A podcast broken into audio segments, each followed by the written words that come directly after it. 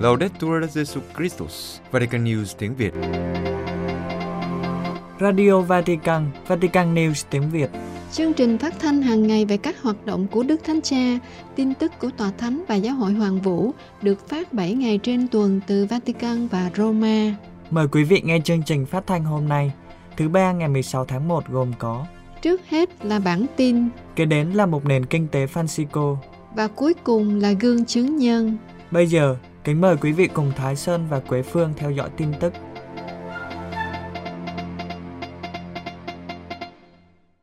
Đức Thánh Cha Francisco gặp các linh mục và phò tế giáo phận Roma. Roma gặp gỡ hơn 800 linh mục triều và dòng cùng các phó tế vĩnh viễn đang làm việc tại giáo phận Roma vào sáng ngày 13 tháng 1 tại đền thờ thánh Soan Laterano. Đức Thánh Cha kêu gọi họ làm chứng tá đáng tin cậy của Chúa Kitô và nhắc nhở họ giảng ngắn Cuộc gặp gỡ kéo dài 3 tiếng đã diễn ra trong bầu khí đối thoại cởi mở và thân tình. Đức Thánh Cha đã mời gọi các tham dự viên đặt câu hỏi và đã có khoảng 30 câu hỏi đã được nêu lên. Mô tả giáo phận Roma là một miền đất truyền giáo. Đức Thánh Cha nói về sự cần thiết của việc truyền giáo trong bối cảnh ngoại giáo, nhấn mạnh tầm quan trọng của việc làm chứng tá đáng tin cậy. Sau đó, trả lời các câu hỏi về việc chúc lành cho các cặp đồng tính. Đức Thánh Cha nói rằng giáo lý về bí tích hôn nhân giữa một người nam và một người nữ không thay đổi và khẳng định rằng con người chứ không phải tội lỗi được chúc lành. Trả lời câu hỏi của một linh mục gốc châu Phi, Đức Thánh Cha nói rằng văn hóa châu Phi không chấp nhận những chúc lành này vì có những sự nhạy cảm khác nhau. Ngài nói thêm rằng điều này đã được làm rõ với Đức Hồng Y Fridolin Ambongo, Tổng giám mục Kinshasa và Chủ tịch SECAM, hội nghị chuyên đề của các hội đồng giám mục châu Phi và Madagascar. Đức Thánh Cha nói rằng nhiều người không đọc kỹ các bản văn của giáo hội. Ngài nhấn mạnh rằng cần phải biết lắng nghe và lưu ý rằng xung đột phải được giải quyết nhưng không được che giấu. Sau đó, Đức Thánh Cha kêu gọi các linh mục ở Roma hãy luôn tha thứ. Tôi luôn tha thứ, chúng ta phải luôn có lòng thương xót, Ngài nói. Về chủ đề các phò tế vĩnh viễn, Ngài nói rằng họ phải ở giữa dân chúng, phục vụ những người gặp khó khăn. Đức Thánh Cha kết thúc với việc nhắc lại rằng các bài giảng nên ngắn gọn, khoảng 7 đến 8 phút, trực tiếp và phải nắm bắt được tinh thần của lời Chúa cuộc phỏng vấn mới của Đức Thánh Cha. Vatican Trong cuộc phỏng vấn mới dành cho đài truyền hình Ý, được phát sóng vào Chủ nhật ngày 14 tháng 1, Đức Thánh Cha than phiền về nguy cơ leo thang chiến tranh, nhắc lại không có ý định từ nhiệm, công bố sẽ viếng thăm vùng Polynesia và Argentina. Và đối với Fiducia Supplicans, Ngài nói, Chúa chúc lành cho tất cả mọi người. Trước hết về chiến tranh, Đức Thánh Cha lặp lại những lời lên án của Ngài đối với sự khủng khiếp của chiến tranh. Ngài nói kiến tạo hòa bình là một sự mạo hiểm, nhưng chiến tranh còn mạo hiểm hơn. Đức Thánh Cha cũng nói về cuộc gặp gỡ của Ngài vào thứ tư tuần trước với một phái đoàn trẻ em đến từ Ukraine. Không có em nào mỉm cười, thường thì trẻ em mỉm cười một cách tự nhiên, nhưng khi tôi cho các em sô-cô-la, các em không cười vui, các em đã quên cười, và việc trẻ em quên cách cười là một tội ác. Chiến tranh đã ngăn cản giấc mơ. Ngài nhấn mạnh thêm, đằng sau các cuộc chiến là hoạt động buôn bán vũ khí. Chia sẻ nỗi lo sợ chiến tranh mở rộng, Đức Thánh Cha nói, sự leo thang quân sự làm cho tôi lo sợ, bởi vì những bước tiến của quân sự trên thế giới làm cho người ta tự hỏi chúng sẽ kết thúc như thế nào. Với vũ khí nguyên tử hiện nay, thứ hủy diệt mọi thứ, chúng sẽ kết thúc như thế nào? Giống như con tàu Noe ư? Điều này làm tôi lo sợ về khả năng hủy diệt mà nhân loại đang có trong tay. Trong cuộc phỏng vấn, Đức Thánh Cha cũng đề cập đến vấn đề di cư, nhắc lại cuộc đón tiếp tại nhà thánh Marta vào cuối tháng 11 năm ngoái. Anh Pato, một thanh niên người Cameroon, đã mất vợ và con gái trên sa mạc giữa Tunisia và Libya. Ngài nói, có quá nhiều sự tàn ác trong việc đối xử với những người di cư từ khi họ rời quê hương cho đến khi tới Âu Châu. Mọi người đều có quyền ở lại nhà của mình hoặc di cư. Đức Thánh Cha kêu gọi một chính sách di cư có sự cân nhắc kỹ lưỡng giúp giải quyết vấn đề di cư và loại bỏ tổ chức mafia bóc lột người di cư. Trả lời câu hỏi về khả năng từ nhiệm, Đức Thánh Cha nói Ngài không nghĩ đến, bận tâm hay mong muốn điều này. Các giáo hoàng đều có thể từ nhiệm, nhưng hiện vấn đề này không phải là trung tâm suy nghĩ của Ngài. Sau đó, Đức Thánh Cha đã công bố hai chuyến tông du sẽ diễn ra trong năm nay, một vào tháng 8 tới một quốc gia hoặc các quốc gia không xác định ở quần đảo Polynesia và một đến quê hương Argentina của Ngài vào gần cuối năm. Ngài nói, đây là thời điểm khó khăn đối với quốc gia, có khả năng thực hiện một chuyến đi vào cuối năm nay vì bây giờ chính phủ mới thay đổi, có những điều mới mẻ. Tôi muốn đến đó 10 năm sau cũng được, không sao cả, tôi có thể đi. Cuối cùng về tuyên bố Fiducia Supplicans do Bộ Giáo lý Đức tin ban hành, mở ra khả năng chúc lành cho các cặp sống chung không hợp lệ, bao gồm các cặp đồng tính, và đã gây ra nhiều phản ứng khác nhau. Đức Thánh Cha tái khẳng định, Chúa chúc lành cho tất cả mọi người. Ngay từ đầu, chúng ta phải nắm tay những người này chứ không phải lên án họ. Ngài lưu ý đây là hoạt động mục vụ của giáo hội và gọi đó là một nhiệm vụ quan trọng của các linh mục giải tội, những người được mời gọi tha thứ tất cả. Đức Thánh Cha tiết lộ trong 54 năm làm linh mục, chỉ có một lần duy nhất Ngài từ chối tha thứ vì thói đạo đức giả của con người. Ngài nhấn mạnh Thiên Chúa không bị xúc phạm bởi tội lỗi chúng ta, bởi vì Thiên Chúa là cha và người đồng hành với chúng ta. Tổng thống Argentina chính thức mời Đức Thánh Cha Francisco về thăm quê hương. Tổng thống Argentina nói rằng chuyến viếng thăm của Đức Thánh Cha sẽ mang lại hoa trái hòa bình và tình huynh đệ cho tất cả người dân Argentina. Sau khi đảm bảo với Đức Thánh Cha Francisco rằng Ngài không cần lời mời để đến Argentina thân yêu của mình, ông Milley đã mở rộng lời mời gọi về thăm quê hương dấu yêu của chúng ta, theo ngày giờ và địa điểm sẽ được định cho chúng ta. Ông Milley cho biết ông đánh giá cao lời khuyên khôn ngoan của Đức Thánh Cha và những lời chúc về lòng can đảm và sự khôn ngoan mà Ngài nói với ông trong cuộc điện thoại. Trong thư, Tổng thống Argentina cũng nói rằng lời kêu gọi của Đức Thánh Cha đã củng cố niềm tin của ông về tính cấp thiết của việc thay đổi thực tế mà đất nước chúng ta đang trải qua, nhằm đảm bảo hòa bình và thịnh vượng thông qua các cải cách chính trị và xã hội cần thiết. Cụ thể, ông Milley nói rằng ghi nhớ lời khuyên của Ngài để có được sự khôn ngoan và lòng can đảm cần thiết. Trong những tuần đầu cầm quyền, tôi đã tiến hành đề xuất một loạt biện pháp của chính phủ nhằm thay đổi tình hình mà Cộng hòa Argentina đã phải gánh chịu trong nhiều thập kỷ. Ông cho biết, ưu tiên hàng đầu của chính phủ của ông là bảo vệ những người đồng bào dễ bị tổn thương nhất của chúng tôi và cảm ơn giáo hội công giáo vì sự hợp tác của họ. Hành động của họ trong lĩnh vực xã hội là vô giá. Tổng thống Argentina khẳng định rằng chuyến viếng thăm quê hương của Đức Thánh Cha Francisco sẽ mang lại hoa trái hòa bình và tình huynh đệ cho tất cả người dân Argentina. Những người mong muốn vượt qua sự chia rẽ và xung đột của chúng ta. Bởi vì theo ông, sự hiện diện và thông điệp của Đức Thánh Cha sẽ góp phần đạt được sự hiệp nhất như mong đợi. Kết thúc lá thư, ông bày tỏ mong muốn rằng Đức Thánh Cha sẽ có thể thực hiện chuyến đi vì niềm vui chung của toàn thể người dân Argentina. Vào tháng 3 năm 2013, bà Tổng thống Cristina Fernandez cũng đã gửi thư mời Đức Thánh Cha thăm Argentina. Tòa Thánh chào đón hai giám mục và các linh mục vừa được Nicaragua trả tự do. Managua Chiều Chủ nhật ngày 14 tháng 1, Tòa Thánh đã chào đón Đức cha Rolando Jose Alvarez, giám mục Matagalpa, đã bị giam hơn một năm. Đức cha Isidoro del Carmen Mora Ortega, giám mục Siona, cùng các linh mục và chủng sinh vừa được nhà nước Nicaragua trả tự do. Đức cha Rolando Jose Alvarez, giám mục của Matagalpa và giám quản giáo phận Esteli đã bị giam giữ từ tháng 2 năm ngoái sau khi bị quản thúc tại gia từ tháng 8 2022. Ngài bị cáo buộc âm mưu phá hoại sự toàn vẹn quốc gia và lan truyền tin giả gây phương hại cho nhà nước và xã hội Nicaragua.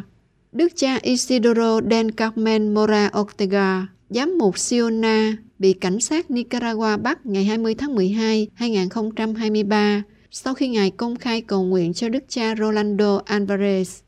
Đức cha Mora bị cảnh sát và lực lượng quân sự chặn lại trong lúc đang trên đường đến giáo xứ La Cruz de Rio Grande để cử hành bí tích thêm sức. Hai chủng sinh cùng đi với ngài cũng bị bắt. Trong thông cáo báo chí ngày 14 tháng 1 2024 về việc trả tự do cho hai giám mục, các linh mục và chủng sinh, chế độ của Tổng thống Daniel Ortega cảm ơn Đức Thánh Cha và Đức Hồng Y Pietro Parolin, quốc vụ khanh tòa thánh, vì sự phối hợp rất tôn trọng và kín đáo đã giúp cho chuyến đi đến Vatican của hai giám mục, 15 linh mục và hai chủng sinh có thể thực hiện. Tuyên bố nói thêm, các giáo sĩ đã được Vatican đón tiếp, tuân thủ các thỏa thuận thiện chí, nhằm thúc đẩy sự hiểu biết và cải thiện sự liên lạc giữa Tòa Thánh và Nicaragua vì hòa bình và thịnh vượng. Vào tháng 10 năm ngoái, Tòa Thánh cũng đã chào đón 12 linh mục được Nicaragua trả tự do Hiện các vị đang ở tại một số cơ sở của giáo phận Roma.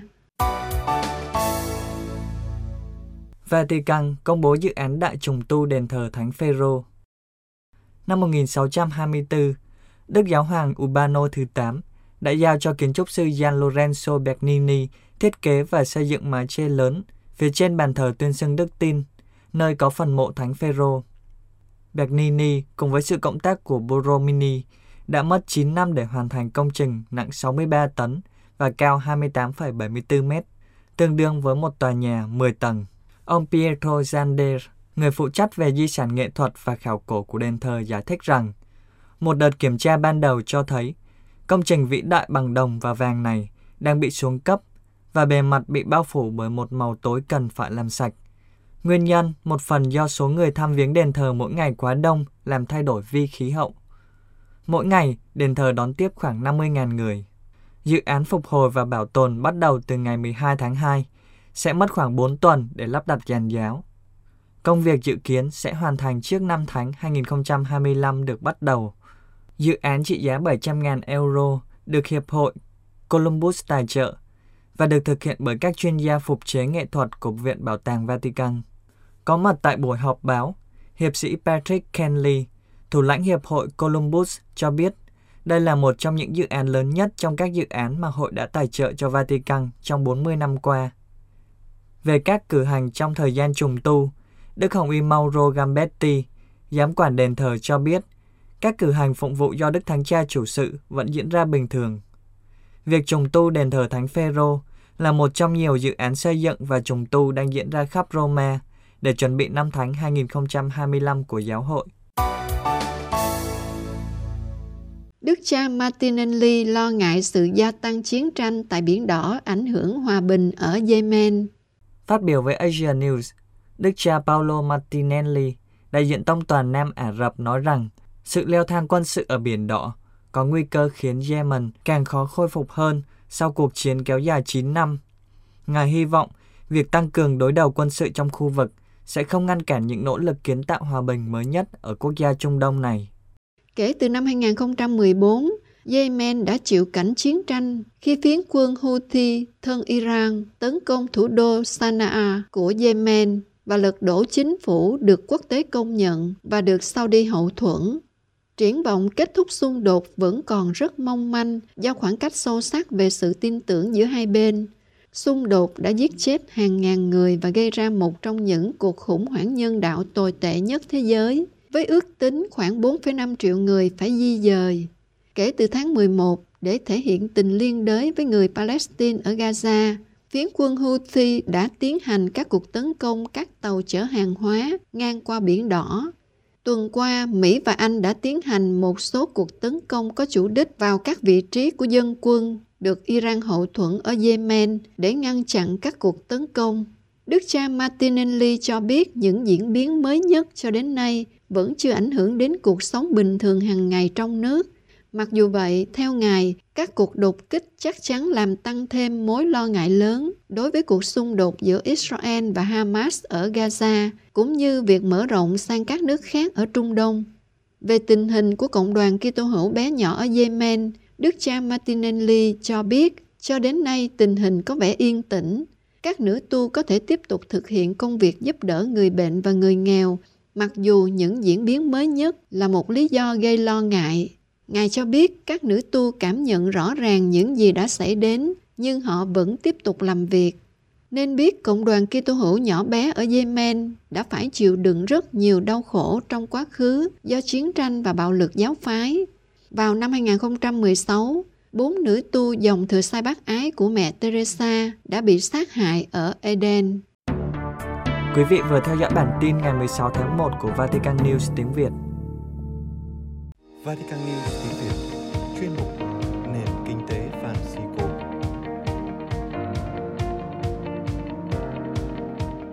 Ôi, học trò gì mà giờ này cứ cho thầy leo cây thế này? Chắc lại gọi để xin nghỉ học đấy mà. Thầy nghe bạn trẻ ơi, Con chào thầy, thầy khỏe không thầy? khỏe lắm, nhưng mà chờ bạn trẻ hơn 10 phút rồi, thầy cũng đuối rồi. Ôi con xin lỗi thầy nha, tại vì thực sự ra con cũng không muốn đâu mà có việc gấp quá con gọi đến xin phép thầy cho con nghỉ hôm nay một bữa thì cũng thầy. Nhưng mà đằng nào con cũng tới được đâu thôi hay là hôm nay thầy thầy con cho thầy nghỉ á về đi. Ủa, là việc bận hay là là do chuyện gì? Hay là học online thôi, đơn giản mà. thật ra thì con hiện giờ thì con chưa bận lắm nhưng mà nếu mà con tới con học á thì đi về mất giờ. À thôi nói như thầy cũng được mình học online đi thầy. Thôi, thôi vậy thì chúng ta vô bài luôn nhé. Kỳ cuối của à, gọi là series nói về rừng Amazon và những câu chuyện của Fiona. Ồ, hôm nay làm một phát ờ, hơi lạ lùng thôi vì uổng công thầy đã chuẩn bị và đợi con thôi thì thầy có gì thầy dạy qua điện thoại luôn cho con được Vừa vừa gửi à, bài giảng qua slide rồi đó, thấy chưa? à con thấy rồi à kỳ này à, nói về phần cuối của rừng Amazon này ha Tuần trước bạn trẻ có nhớ là thầy sẽ đề cập đến vấn đề gì của tuần này không? à, con nhớ không lầm là thầy nói về vấn đề rừng Ừ? Ờ, mà rừng lúc nào phải là Amazon rừng mà ta con nhớ không lầm là hình như là thầy sẽ nói về văn hóa bản địa gì đó phải không thầy Đúng rồi, chúng ta sẽ nói về văn hóa bản địa rồi các cái ngôn ngữ bản địa tại Amazon. Trước tình trạng là rừng bị phá thì các nền văn hóa này sẽ tồn tại như thế nào? ủa rừng bị phá cũng ảnh hưởng tới văn hóa bản địa hả thầy Chính xác rồi, bởi vì những cái văn hóa bản địa này đã gắn liền với rừng mà. Mất rừng thì Ừ. tức là mất cái cội nguồn của họ thì sẽ ảnh hưởng đến cái văn hóa rồi ảnh hưởng đến ngôn ngữ. Hay quá, vậy thôi thầy vô ngay đi con con xem tình hình thế nào. Đây à, bạn trẻ thấy câu hỏi đầu tiên mà mà Fiona đặt ra ở đây là gì không? Ờm, những vấn đề ở Amazon dấy lên nhiều câu hỏi, chẳng hạn như là tình trạng này nói lên điều gì về khả năng sống bền vững của loài người chúng ta trên hành tinh này. Rồi một thế giới nơi mà hệ sinh thái như rừng Amazon không còn thì sẽ như thế nào? Ừm, đúng rồi và đây là câu hỏi khá là căn bản đó bạn trẻ bởi vì à, bạn trẻ biết là hiện nay ở Amazon có khoảng 350 ngôn ngữ bản địa Wow, nhưng mà với tình hình mà cứ như hiện nay thì không biết là bao nhiêu ngôn ngữ còn có thể được duy trì bởi vì là sao thầy nhỉ? Ừ, có nghĩa là khi mà rừng bị phá hủy thì người ta đi đâu? À, ý là người ta bỏ đi hết là mất cái cái ngôn ngữ bản địa hả thầy? ừm, có thể là yếu tố của di cư nhưng mà cái việc mất đi cuộc sống đích thực ở vùng đất của tổ tiên khiến cho cái ngôn ngữ bản địa gặp nguy hiểm bởi vì bạn trẻ biết thì ngôn ngữ thì gắn với văn hóa đúng không mà văn hóa Dạ. bản địa thì gắn với rừng. Mà khi mất rừng thì mất đi cái cội nguồn để họ duy trì cái văn hóa đó. À, Ê, lần đầu tiên con nghe á, thì ví dụ mất rừng thì mình đi chỗ khác mình ở thì ngôn ngữ mình vẫn nói mà ta. Sao bởi vì nhiên đúng rồi vì với câu chuyện không chỉ là ngôn ngữ đúng không? Nhưng mà ngôn ngữ thì họ gắn với văn hóa và văn hóa đó thì gắn với câu chuyện của rừng những cái cây cối những cái ờ, tập tục những cái truyền thống tốt đẹp gắn liền với rừng rồi những duy trì lối sống truyền thống từ Dạ, từ việc sử dụng công cụ đến ờ, việc sử dụng các cái lương thực tất cả những cái thứ đó là gắn với cả cuộc sống của con người chứ đâu chỉ là mình chuyển đến một cái môi trường hoàn toàn mới là xong dạ, dạ, thầy nói vậy thì con cũng hiểu rồi. Ừm, hơn nữa theo con nghĩ thì khi mà việc rừng bị tàn phá, bị lấy đi cái sự an toàn của người dân và coi thường cái chủ quyền của họ.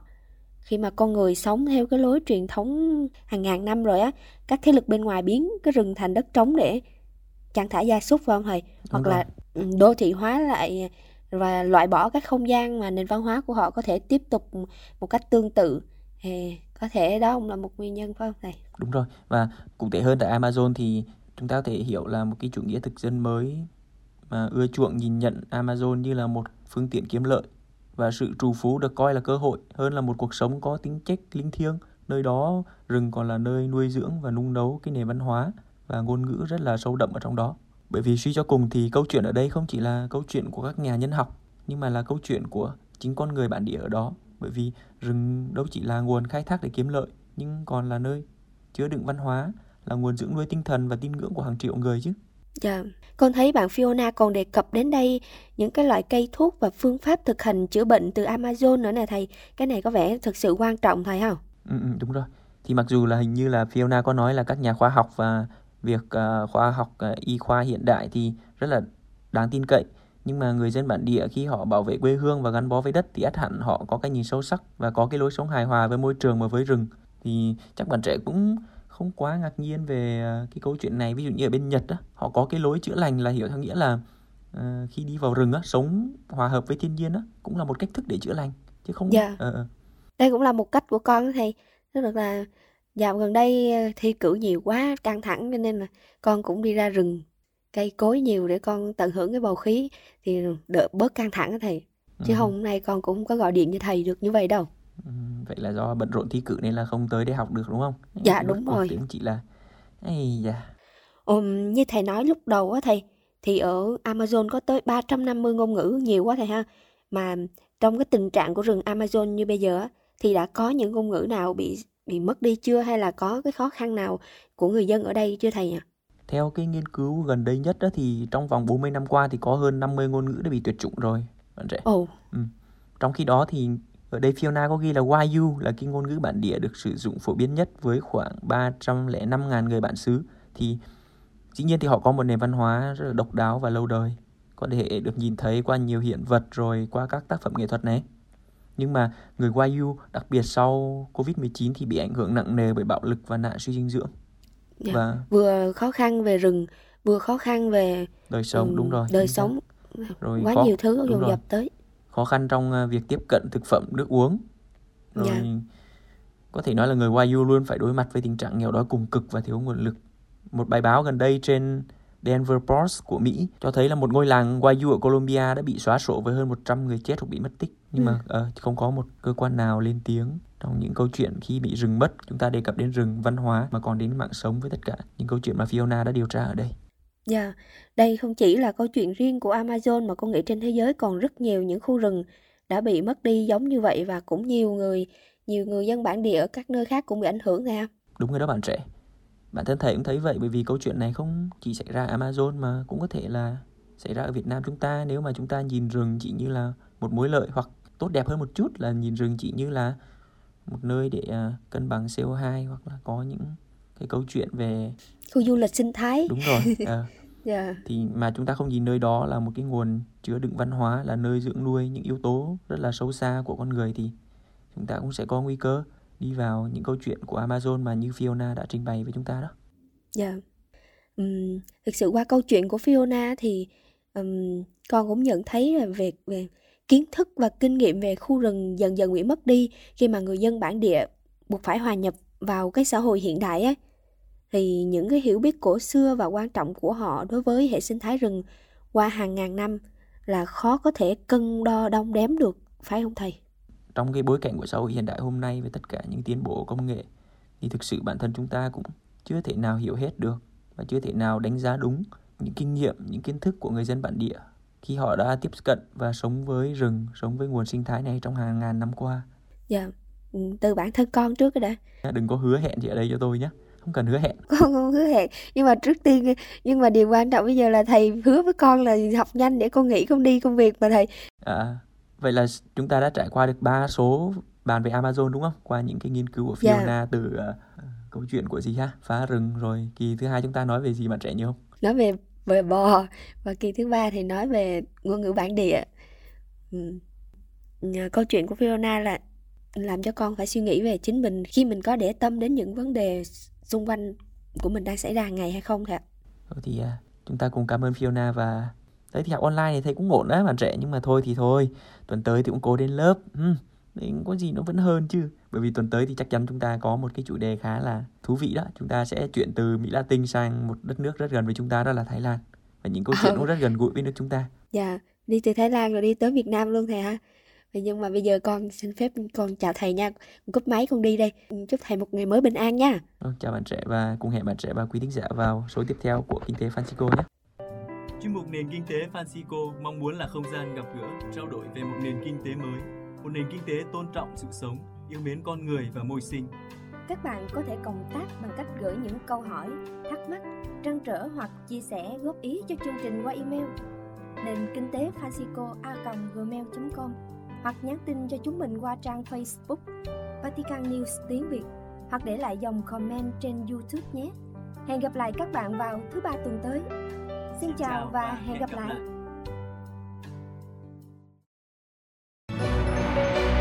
Vatican News tiếng Việt Chuyên mục Gương chứng nhân Anh Svetsov, cựu chiến binh của Ukraine, được ơn hoán cải tại đền thánh Đức Mẹ Lộ Đức. Năm 2014, trên chiến trường ở Donbass, binh sĩ trẻ Oleksandr Svetsov, người Ukraine, bị mất một chân. Rơi vào khủng hoảng trầm trọng, nhưng anh đã tìm được bình an trong một cuộc hành hương đến đền thánh Đức Mẹ Lộ Đức. Giờ đây, anh tiếp tục giúp đỡ những người khác đang phải đối diện hoàn cảnh giống anh được can đảm tiếp tục tiến bước.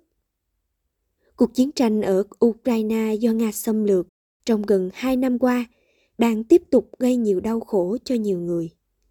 Hàng ngàn binh sĩ của cả hai bên bị thiệt mạng, hàng ngàn dân thường bị thương vong và 14 triệu người phải bỏ nhà cửa ra đi. Bên cạnh đó, chiến tranh làm cho ngũ cốc ở Ukraine không thể xuất khẩu sang các nước châu Phi, làm cho tình trạng thiếu lương thực ở các nước này càng ngày càng thê thảm, nhiều người bị đói khát. Theo nhận định của các chuyên gia, những ảnh hưởng của cuộc chiến này còn gây những hậu quả khác không thể biết trước được như về môi trường, chấn thương tâm lý kéo dài của các thế hệ trẻ. Thực tế, không cần đợi đến những năm sau, hiện nay nhiều người dân Ukraine đang phải sống trong sự mệt mỏi, chán nản vì cuộc chiến kéo dài. Chính Đức Tổng giám mục Sviatoslav Shevchuk, giáo chủ công giáo Đông phương Ukraine đã cho biết người dân Ukraine đã quá mệt mỏi. Mọi người cảm thấy kiệt sức vì cuộc xung đột không có dấu hiệu chấm dứt. Mọi người bị tổn thương nặng nề bởi chiến tranh. 80% người dân bị tổn thương. Nhiều người bị tổn thương về thể lý, nhưng trên hết là những tổn thương trong tâm hồn. Đặc biệt, những người lính ở chiến trường luôn phải đối diện hàng ngày trước nguy cơ tính mạng nguy hiểm. Trước thảm trạng này, câu chuyện hoán cải của binh sĩ trẻ Oleksandr Svesov, người Ukraine, đã phần nào giúp cho các thanh niên sống hy vọng. Năm 2014, Oleksandr Svesov bị gọi nhập ngũ đến Donbass chiến đấu. Chính tại đây, anh đã bị mất một chân, giải ngũ nhưng đầy chán nản, thất vọng khi nhìn về tương lai. Anh tìm ma túy để quên đời. Khi ngày càng chìm sâu trong tuyệt vọng, anh được đề nghị thực hiện một cuộc hành hương đến đền thánh Đức Mẹ Lộ Đức. Anh chia sẻ, tại Lộ Đức, tôi bước ra khỏi vực thẳm chiến tranh. Trước đây, tôi không chấp nhận những gì xảy ra với cuộc đời mình. Tôi bắt đầu uống rượu và tiếp theo là ma túy. Tôi nghĩ những thứ này có thể giúp tôi về mặt tinh thần, nhưng thực sự chỉ là ảo tưởng. Anh khẳng định Tôi từng bị những cơn đau đầu khủng khiếp, nhưng tất cả đã biến mất khi tôi ngâm mình trong dòng nước ở đền thánh. Cả nỗi lo lắng của tôi cũng không còn. Oleksandr Svesov thú nhận, vì sống theo lối sống thực dụng nên anh không xem đây là phép lạ. Nhưng trong thâm tâm anh ước mong những cựu chiến binh đang gặp khó khăn giống anh có thể gặp được trải nghiệm tương tự này để có thể đứng dậy, tiếp tục bước đi và tìm được ý nghĩa cho cuộc sống mặc dù khó khăn và đau thương vẫn còn đó vì thế sau cuộc hành hương lộ đức anh dự tính tiếp tục thực hiện những cuộc hành hương khác để tìm lại sức mạnh thiêng liêng cho cuộc đời mình với ý muốn giúp người khác có được trải nghiệm hoán cải giống mình anh lên kế hoạch tổ chức chuyến hành hương đến đền thánh đức mẹ lộ đức cho những thương binh kinh phí không đủ anh thông báo ý tưởng này lên Facebook và thật bất ngờ, một người đã đồng ý trả toàn bộ chi phí cho chuyến đi của 18 người. Anh thú nhận đã rất ngạc nhiên trước một sự thay đổi nhanh chóng như vậy. Và như thế, chuyến hành hương đầu tiên đã được thực hiện theo đúng kế hoạch. Từ đó, với sự giúp đỡ của những người cùng chí hướng, anh còn tổ chức cho các cựu chiến binh đến các đền thánh khác và đến cả Vatican để gặp Đức Thánh Cha Francisco. Không mệt mỏi làm tất cả cho người khác có hoàn cảnh giống như mình, Oleksandr được nhiều người gọi là người Samari nhân hậu. Như anh, nhiều người đã thoát khỏi chứng nghiện rượu, ma túy, tìm lại niềm vui trong cuộc sống. Nhiều người trong số đó đã trở lại chiến trường nhưng ra đi với niềm hy vọng về một cuộc chiến mau kết thúc.